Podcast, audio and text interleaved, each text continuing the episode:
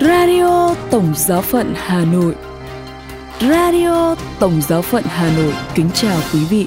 Mời quý vị nghe chương trình phát thanh hôm nay, thứ năm, ngày 21 tháng 9 với những chuyên mục Giáo lý hàng tuần với Đức Thánh Cha và kế đến là chuyên mục Tin thời sự. Bây giờ mời quý vị nghe Giáo lý hàng tuần với Đức Thánh Cha. Sáng thứ Tư, ngày 20 tháng 9, tại quảng trường Thánh Phêrô, Đức Thánh Cha Phanxicô đã tiếp kiến chung khoảng 25.000 tín hữu hành hương. Trong buổi tiếp kiến chung, Đức Thánh Cha tiếp tục bày giáo lý thứ 21 về sự hăng say loan báo tin mừng, lòng nhiệt thành tông đồ của tín hữu với tựa đề Thánh Daniel Comboni, tông đồ châu Phi và ngôn sứ truyền giáo. Đức Thánh Cha quảng diễn: trong hành trình huấn giáo về sự hăng say loan báo tin mừng, hôm nay chúng ta dừng lại nơi chứng tá của Thánh Daniel Comboni. Ngài là một tông đồ đầy nhiệt thành đối với châu Phi. Về các dân tộc ấy, thánh nhân viết: họ đã chiếm đoạt tâm hồn tôi và tôi chỉ sống cho họ. Tôi sẽ chết với châu Phi trên miệng tôi. Và thánh nhân ngỏ lời với họ thế này: ngày đẹp nhất trong đời tôi sẽ là ngày tôi có thể hiến mạng sống vì anh chị em. Đó là lối diễn tả của một người say mê Thiên Chúa và anh chị em mà họ phục vụ trong sứ mạng và không mệt mỏi nhắc nhớ cho họ rằng Chúa Giêsu Kitô cũng đã chịu đau khổ và chết cho họ. Thánh nhân khẳng định điều đó trong bối cảnh nạn nô lệ kinh khủng mà Ngài chứng kiến. Nạn nô lệ biến con người thành đồ vật. Giá trị của họ tùy thuộc họ có hữu ích cho người chủ hay để dùng vào điều gì. Nhưng Chúa Giêsu, Thiên Chúa làm người, đã nâng cao phẩm giá của mỗi người và đã vạch trần sự giả dối của nạn nô lệ. Thánh Comboni, dưới ánh sáng của Chúa Kitô, ý thức về sự ác của nô lệ. Ngoài ra, Ngài hiểu rằng nô lệ về mặt xã hội ăn rễ trong một thứ nô lệ sâu xa hơn, đó là sự nô lệ của tâm hồn, nô lệ tội lỗi mà Chúa Giêsu giải thoát chúng ta. Vì thế, với tư cách là Kitô hữu, chúng ta được kêu gọi bài trừ mọi hình thức nô lệ. Nhưng rất tiếc là nạn nô lệ cũng như chế độ thuộc địa không phải là một ký ức về quá khứ. Tại châu Phi mà Thánh Comboni rất yêu thương, ngày nay đang bị sâu xé vì nhiều cuộc xung đột. Sau cuộc xung đột chính trị đã bộc phát, một chế độ thuộc địa kinh tế cũng nô lệ hóa con người không kém. Đó là một thảm trạng mà thế giới kinh tế tân tiến thường nhắm mắt, bịt tai và khép miệng. Vì thế tôi lặp lại lời kêu gọi, đừng bóp nghẹt châu Phi nữa. Đó không phải là một mỏ để khai thác hoặc một lãnh thổ để cướp bóc. Đức Thánh Cha nói tiếp, chúng ta hãy trở lại chuyện Thánh Daniel. Sau khi trải qua thời kỳ đầu tiên ở châu Phi, Ngài đã phải rời bỏ vì lý do sức khỏe. Quá nhiều thừa sai đã chết sau khi mắc bệnh và ít am tường về thực tại địa phương. Tuy những người khác đã rời bỏ châu Phi, nhưng Thánh Comboni không làm như vậy. Sau một thời gian phân định, Ngài nhận thấy rằng Chúa soi sáng cho Ngài một con đường mới để loan báo tin mừng mà Ngài tóm tắt thế này: cứu châu Phi bằng châu Phi. Đó là một trực giác mạnh mẽ đã góp phần canh tân quyết tâm truyền giáo. Những người được loan báo tin mừng không phải chỉ là đối tượng nhưng là những chủ thể của công cuộc truyền giáo. Thánh Daniel muốn làm cho tất cả các Kitô hữu thành những nhân vật chính của hoạt động loan báo tin mừng. Với tâm hồn ấy, Ngài nghĩ đến và hành động một cách toàn diện, đưa hàng giáo sĩ địa phương can dự và thăng tiến việc phục vụ của các giáo lý viên như giáo dân. Qua đó, thánh nhân cũng quan niệm sự phát triển con người, chăm sóc nghệ thuật và các nghề nghiệp, tạo điều kiện cho vai trò của gia đình và phụ nữ trong việc biến đổi văn hóa và xã hội. Điều rất quan trọng, kể cả ngày nay, đó là làm cho đức tin tiến triển và phát triển nhân bản từ bên trong bối cảnh truyền giáo, thay vì du nhập những kiểu mẫu từ bên ngoài hoặc chỉ giới hạn vào chủ trương duy trợ giúp không có lợi. Nhưng lòng hăng say nhiệt thành truyền giáo của Thánh Comboni không phải là thành quả chính yếu sự dấn thân nhân trần của Ngài. Ngài không được thúc đẩy như lòng can đảm hoặc chỉ được những giá trị quan trọng thôi thúc, như tự do, công lý và hòa bình. Lòng nhiệt thành của thánh nhân nảy sinh từ niềm vui tin mừng, kiến mốc nơi tình yêu Chúa Kitô và mang tới tình yêu mến Chúa Kitô. Thánh Daniel viết, một sứ mạng truyền giáo cam go và đòi nhiều cần cù như sứ mạng của chúng ta không thể sống hời hợt bên ngoài. Trong thái độ của người giả hình, đầy ích kỷ và đầy cái tôi, không chăm sóc đúng phép cho sức khỏe và sự hoán cải các linh hồn. Thánh nhân viết thêm rằng, cần làm cho họ nồng nhiệt như lòng bác ái là nhân đức vốn có nguồn mạch nơi Thiên Chúa và từ tình yêu Chúa Kitô. Khi ấy những thiếu thốn, đau khổ và tử đạo trở thành những điều ngọt ngào. Ước muốn của Thánh Comboni là được thấy các thừa sai nhiệt thành, vui tươi và dấn thân. Ngài viết, những thừa sai thánh thiện và có khả năng. Trước tiên là thánh thiện, nghĩa là xa tránh tội lỗi và có lòng khiêm tốn. Nhưng không đủ, cần có đức bác ái làm cho họ thành những người có khả năng. Nguồn mạch khả năng truyền giáo đối với Thánh Comboni là đức bác ái, đặc biệt là lòng nhiệt thành trong việc đón nhận đau khổ của người khác như của mình, cảm thấy đau khổ ấy nơi bản thân và biết xoa dịu chúng như người xứ Kyrene của nhân loại. Đức Thánh Cha nhận xét rằng, Lòng hăng say loan báo tin mừng không bao giờ làm Thánh Comboni hoạt động như người đơn ca, nhưng luôn luôn trong tình hiệp thông, trong giáo hội. Tôi chỉ có đời sống cần thánh hiến cho sức khỏe của các linh hồn. Tôi muốn có 1000 cuộc sống để tiêu hao vì mục đích ấy. Như thánh nhân đã viết, một cuộc sống hay 1000 cuộc sống, chúng ta là ai với cuộc đời ngắn ngủi của mình nếu không phải là toàn thể giáo hội thi hành việc truyền giáo?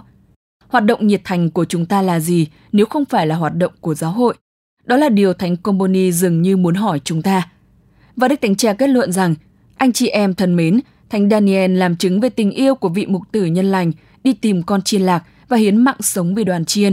Lòng nhiệt thành của Ngài thật là mạnh mẽ và có đặc tính ngôn sứ khi chống lại thái độ dửng dưng và loại trừ. Trong các thư, Thánh nhân tha thiết nhắc đến giáo hội yêu quý của Ngài. Giáo hội mà rất tiếc là bị quên lãng trong thời gian quá lâu, đó là giáo hội châu Phi. Giấc mơ của Thánh Comboni là một giáo hội có cùng chính nghĩa chung với những người bị đóng đinh trong lịch sử, để cùng họ cảm nghiệm sự sống lại. Chứng từ của Thánh nhân dường như được lặp lại cho tất cả chúng ta, những người nam nữ của giáo hội. Anh chị em đừng quên những người nghèo, hãy yêu thương họ vì trong họ có Chúa Giêsu chịu đóng đinh hiện diện trong khi chờ đợi sống lại. Buổi tiếp kiến chung kết thúc với kinh lạy Cha và phép lành của Đức Thánh Cha. Sau đây là phần tin thời sự với những nội dung đáng chú ý sẽ có trong buổi tối hôm nay.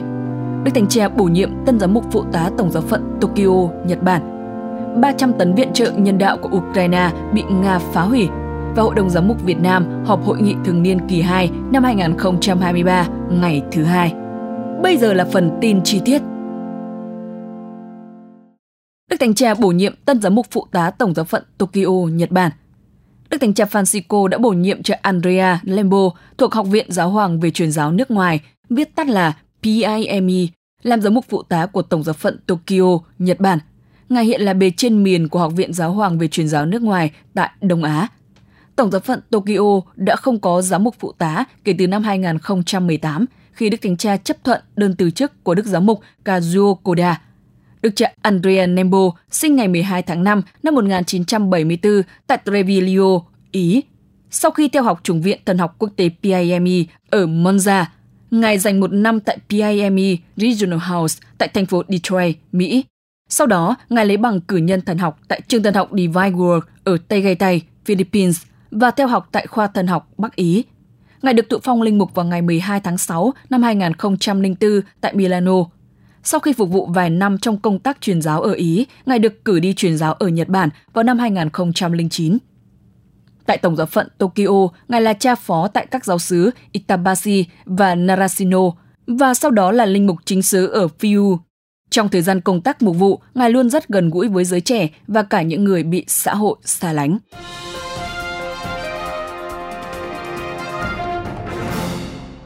$300 tấn viện trợ nhân đạo của Ukraine bị Nga phá hủy.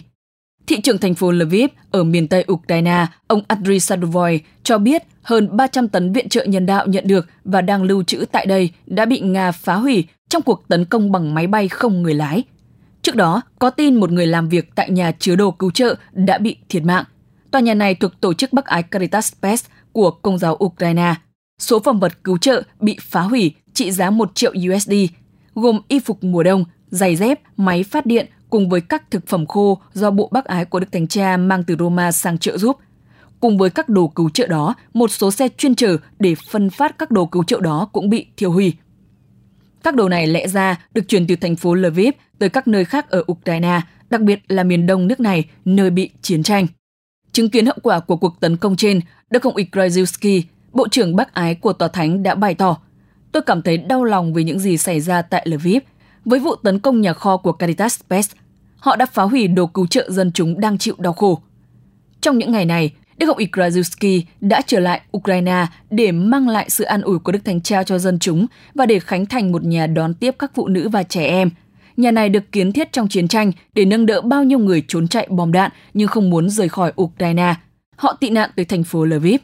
Nhiều ân nhân đã đóng góp vào việc kiến thiết nhà đón tiếp này, trong đó phần chủ yếu là của Đức Thánh Cha qua Bộ Bác Ái. Nhà đón nhận các phụ nữ và trẻ em không có gia cư và trong đó cũng có nhà ăn cho những người nghèo, giúp đỡ họ bữa ăn nóng và nơi trú ngụ. Nhà này sẽ do các nữ tu dòng thánh Alberto đảm trách. Trong những ngày tại Ukraine, Đức ông Ikrazynski cũng viếng thăm các cộng đoàn đón tiếp người tị nạn, cảm ơn tất cả những người thiện nguyện và những người đã giúp đỡ dân chúng đang chịu đau khổ túng thiếu và xa nhà của họ.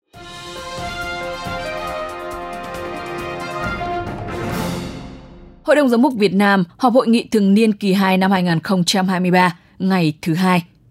Ngày làm việc thứ Hai của hội nghị thường niên kỳ 2 vào thứ Tư ngày 20 tháng 9 được bắt đầu với cử hành phụng vụ giờ kinh sáng và phụng vụ thánh thể. Mở đầu thánh lễ, Đức Tổng giám mục Du Xe Vũ Văn Thiên đã mời gọi hội nghị cầu nguyện cho giáo hội tại bán đảo Triều Tiên nhân ngày mừng kính các thánh tử đạo Hàn Quốc và xin Thánh Du Xe bảo trợ giáo hội Hoàn Vũ bầu cử cho hội nghị và giáo hội tại Việt Nam. Trong ngày làm việc thứ Hai, hội nghị sẽ có 3 phiên họp cùng với các cử hành phụng vụ. Đức Tổng giám mục Marek Zalewski, sứ thần tòa thánh tại Singapore, kiêm đại diện tòa thánh không thường trú tại Việt Nam, đã dự và chia sẻ thông tin với Hội đồng Giám mục Việt Nam. Bên cạnh đó, hội nghị lắng nghe trình bày của Ủy ban Phụng tự, trao đổi về nội dung thư mục vụ gửi Cộng đoàn Dân Chúa và bàn thảo về những quy định về thủ tục hôn phối.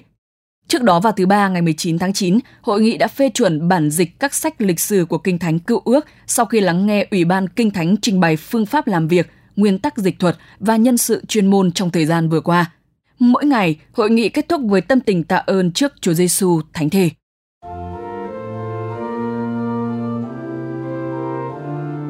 Radio Tổng giáo phận Hà Nội xin chào và hẹn gặp lại.